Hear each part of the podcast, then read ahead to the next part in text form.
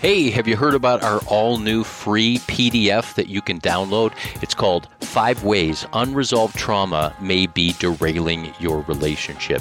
And if you're a couple that has done the date nights and attended the relationship retreats and learned the communication skills, read the latest books on marriage, but you still find yourself stuck in a loop of pain and frustration, then this PDF is for you. If one moment everything is fine and the next moment everything feels crazy and that is familiar, I encourage encourage you to go to restoringthesoul.com, scroll down, fill in your email, and get the free copy of our all new PDF Five Ways Unresolved Trauma May Be Derailing Your Relationship. You're going to find it very helpful. Most people feel like they read this and they wonder if we've been reading their mail. They say, This is us. It's going to be of help. Check it out now at restoringthesoul.com.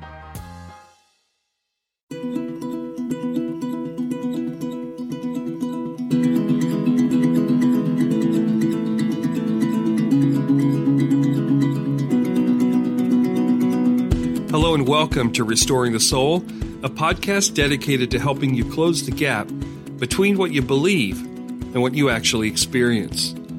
I'm your producer, Brian Beatty. Thank you for listening. On this episode of Restoring the Soul, Michael welcomes back our good friend, Ian Morgan Cron, to discuss his latest book, The Story of You An Enneagram Journey to Becoming Your True Self. In today's conversation, Ian reveals how each of us inhabits a broken story that runs counter to the larger story of divine grace and who we're created to be. He and Michael look at the book that maps out a guide for using Enneagram wisdom to reauthor your life and experience deep inner transformation, healing, and happiness. Not only is Ian a master teacher of the Enneagram, but he's also an accomplished author, an Episcopal priest, and a trained psychotherapist. He and his wife Anne live in Nashville, Tennessee. So without any further delay, here's your host, Michael John Cusick. Here we are again on the Restoring the Soul podcast with my dear friend Ian Morgan Cron. Welcome back to our conversations.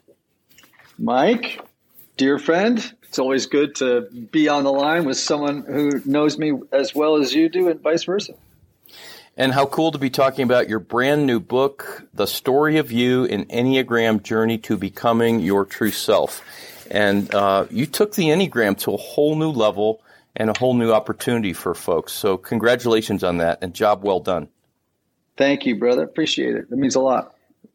This is probably an inauspicious way to begin an interview in terms of interviewing uh, decorum, but I'm gonna I'm gonna start with a quote because you wrote a summary for people on page 19 of the story of You, and I thought, that's it. I mean, I wish every book had a statement up front that was this clear. So indulge me for a minute. You're talking about choosing a new story, people discovering their story and rewriting it, and you say, listen, the sum of what I've learned as a psychotherapist, Episcopal priest, spiritual director, and as a person on my own journey of transformation boils down to one simple fact. All transformation begins with story transformation. You won't change if you don't break free from your old self-defining childhood story. This is the work we have to do and the Enneagram can help us. I could say a closing prayer and pass the collection basket right now, but there's much, much more for us to learn about reauthoring our stories. So that's what I want to talk to you about is the transformation work begins with the transformation of our story. So why'd you write the book? What led to go from the road back to you to this? I really felt like I wanted to take a, really a, a, new approach to the Enneagram. There, there are so many books out there now. After the road back to you, there's probably, I don't know, like a hundred books have been published on the Enneagram, right? And uh, I felt like also going back to when I first started studying the Enneagram, I, as a therapist, I, I remember, and I may have shared this with you back then, I kept thinking to myself, sure, these are personality types, but there's something more here. There's something as valuable as as that uh, on the journey to transformation. And it, then it occurred to me, especially after studying narrative therapy a little bit, that oh my gosh, these aren't just personality types; these are stories that nine kinds of people want, you know, tend to gravitate toward and adopt, right? Um, and some might argue, oh my gosh, are you kidding? There's billions of people on the planet. How could there only be nine stories that one of which a, a person adopts in childhood? Um, and I remember reading a book by Christopher Booker who called The Seven Basic Plots. And in it, he's a renowned literary critic. He says basically there are only seven plots in all of literature or film. And I was like, wow, isn't that amazing? And is it possible that there are just nine archetypal stories, uh, one of which people move toward and inhabit in childhood as a way to cope and feel safe in the world, make sense of their experience and their trauma, etc. That if they don't jettison in adulthood, uh, that story will wreak havoc on their lives, and that's what I wanted to explore. And uh, I tell you, I'm I'm really jazzed about the book and about people's response to it. I'm jazzed about it too because in our work, uh, and I, I'm specifically a psychotherapist where I sit down f- with people mostly for fi- my full time work, but you're trained as a psychotherapist.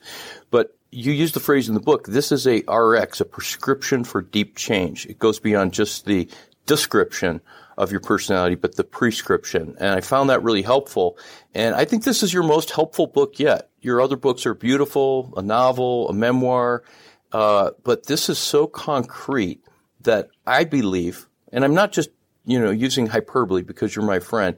I believe that a person that I'm working with for two weeks in depth could crack this book open and get significant help because the Enneagram description part of the story they're living in just gives you this immediate clarity. And then here's what I really want to unpack is you came up with an acronym to really practically and frankly simply help people rewrite their stories. So, you know, you in your own journey start out the book where a sponsor mentor says to you, do you ever get the sense that you're living in the wrong story? So for you, there was this awakening personally that then actually led to you becoming a therapist and a priest and kind of set your vocation in place. And I think that's a great example, as I could share in my life as well, that, that our stories have been rewritten and are continuing to be rewritten. I think another big thing that struck me is you, you really convey to people you can change. You can rewrite your story. Because I see people all the time going to counseling and getting a little bit of insight, but going, you know, I'm not, I, am not that different. I'm not where I want to be. So talk about how you've seen people stuck and through the Enneagram move forward. You actually do that with each of the different chapters with real life stories.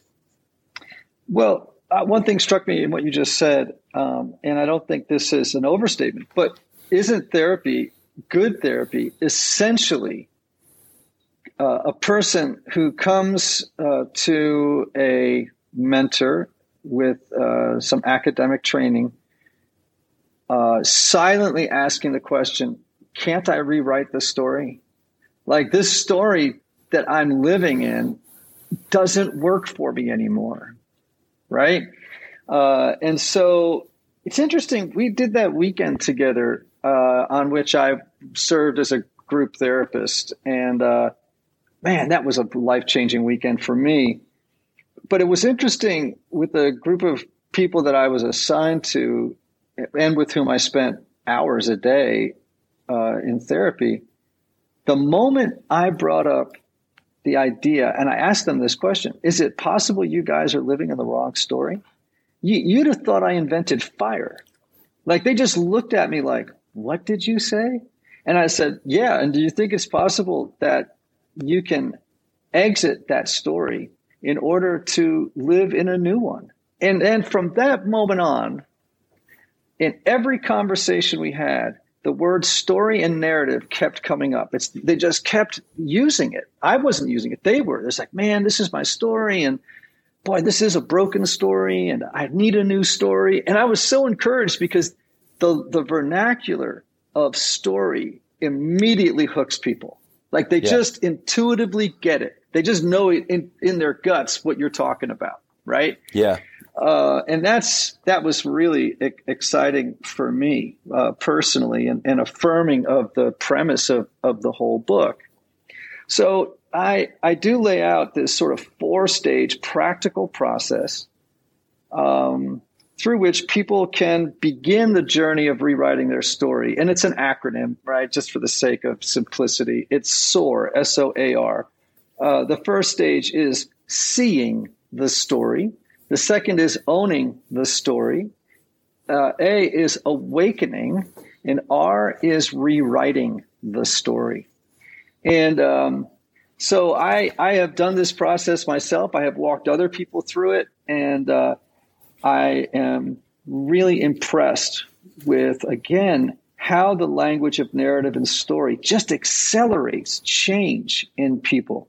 And of course, you know, um, for example, uh, I can see how I, as a four on the Enneagram, that that is the story. The four story is the story that I lived in for years. As you know, that story uh, basically wreaked havoc on my life beginning in my late 20s. And uh, the journey toward rewriting it has been so life giving.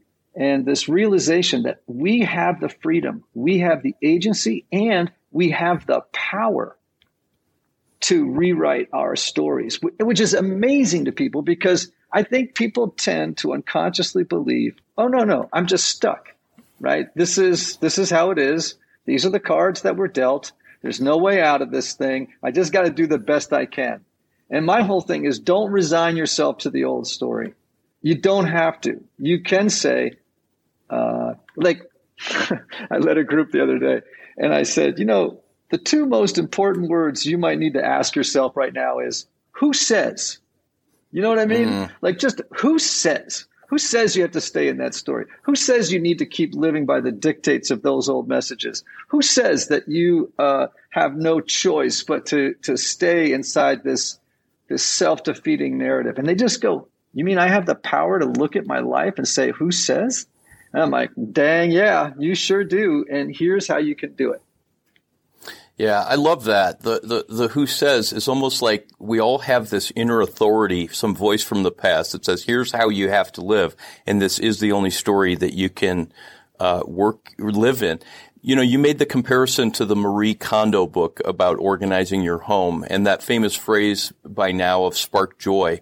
You know, if something doesn't spark joy in your, in your home, in your life, get rid of it, give it to Goodwill, throw it out. And so often I catch myself, and we've had conversations about this, like, where's the joy in my life right now? Okay, I'm pursuing a goal, and at, at my late 50s, that's often very different, and I do it differently than I did when I was younger, but still I find myself going, not a lot of joy here. What's the narrative? What's the story that's drawing me right now? And uh, so I would say to people, whether you are uh, in your 20s or whether you're in your 60s or 70s or beyond, that this book has – uh, the power to help you make the shifts and ultimately to find joy, right? Because that's what it's all about. Not just changing behavior, but to be able to live out of joy. So let's talk a little bit more about the front end of your book where you plug in this idea of SOAR, see, own, awaken, and rewrite into each of the Enneagram types. In this conversation, I'm going to assume that our listeners know the Enneagram, but what I'd like to do is just talk a little bit more about the book, the idea of what the passions and the virtues are. And then we're going to hit pause. We're going to have a second brief conversation, and I want to invite you to do a SOAR assessment on me, to kind of knowing my story, say, what is it that you're seeing in your life right now that you want to write a new story? And we'll kind of model this for people. You have, you have, uh, time to do that? Would you be willing to have a second conversation? Oh yeah, absolutely. Okay. So you describe the passions uh, as and the virtues.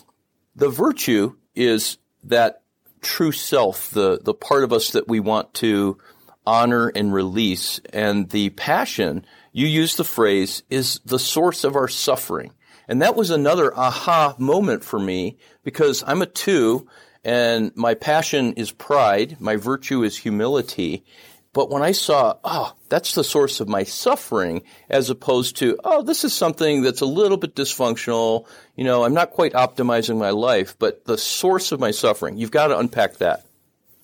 So, yeah, each Enneagram type has a passion. uh, based on the seven deadly sins, and of course they, they added two more, which I think they're brilliant. You know, typically we think of a passion as a, an interest, right? Something, an interest that we have a lot of energy and excitement about, right? In the Enneagram, that is not the case. Your passion is the source of your suffering. It's more like the word passion in the sense of a crime of passion, or when we think about the passion of Christ, right? It's it is it is about the suffering dimension of our life. So for the in the Enneagram, your passion is this powerful, motivating emotion, right?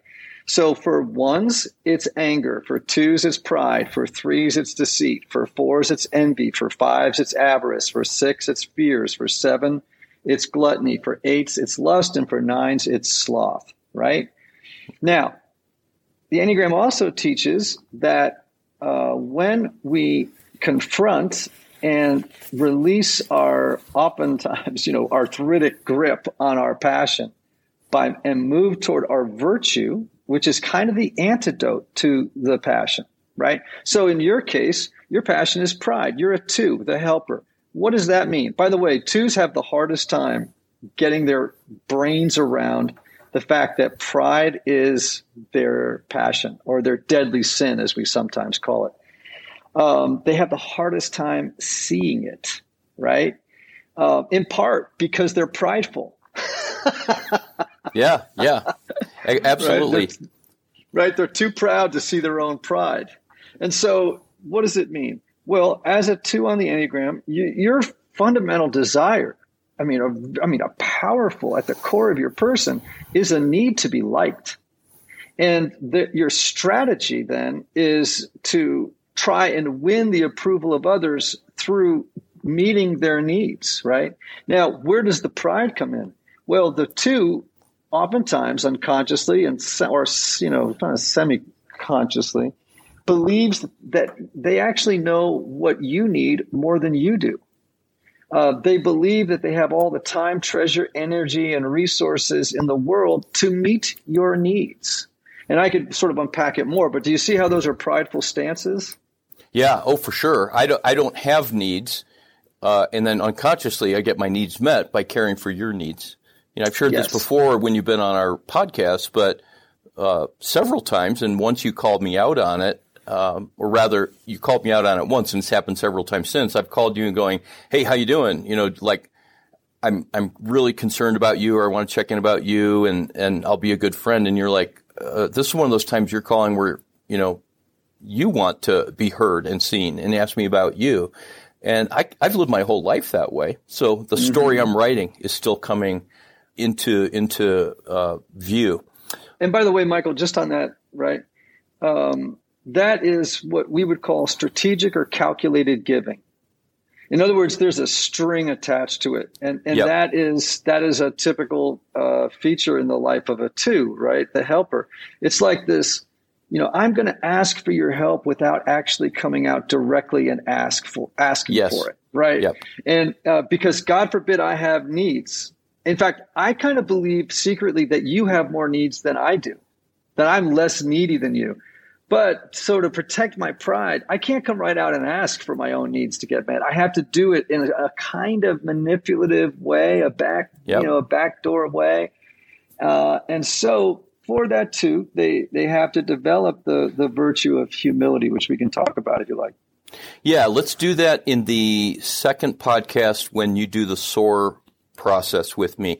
Um, I always like to share current. So, uh, what was it about eight weeks ago? I called you up, and this was me rewriting my story. This was not necessarily a chapter, but it was a whole section of a chapter where, in my late fifties, uh, still living with bipolar disorder, and I called you up and I said, "Man, I'm really struggling with depression." And I was just in a pit, and things were low. And the first thing you said was, Thank you for telling me. Thank you for sharing. And for me, 10 years ago, I would have called you up and I would have listened to you and asked, you know, interesting questions for 20 minutes. And then, you know, at that natural point where the conversation shifts, I go, you know, well, pray for me. Know, I'm kind of irritable lately and share 3%. And it felt so freeing and I felt so loved by you uh, and I don't know why I've not done that in the past, except for somebody said, right? Who says I have to live that way?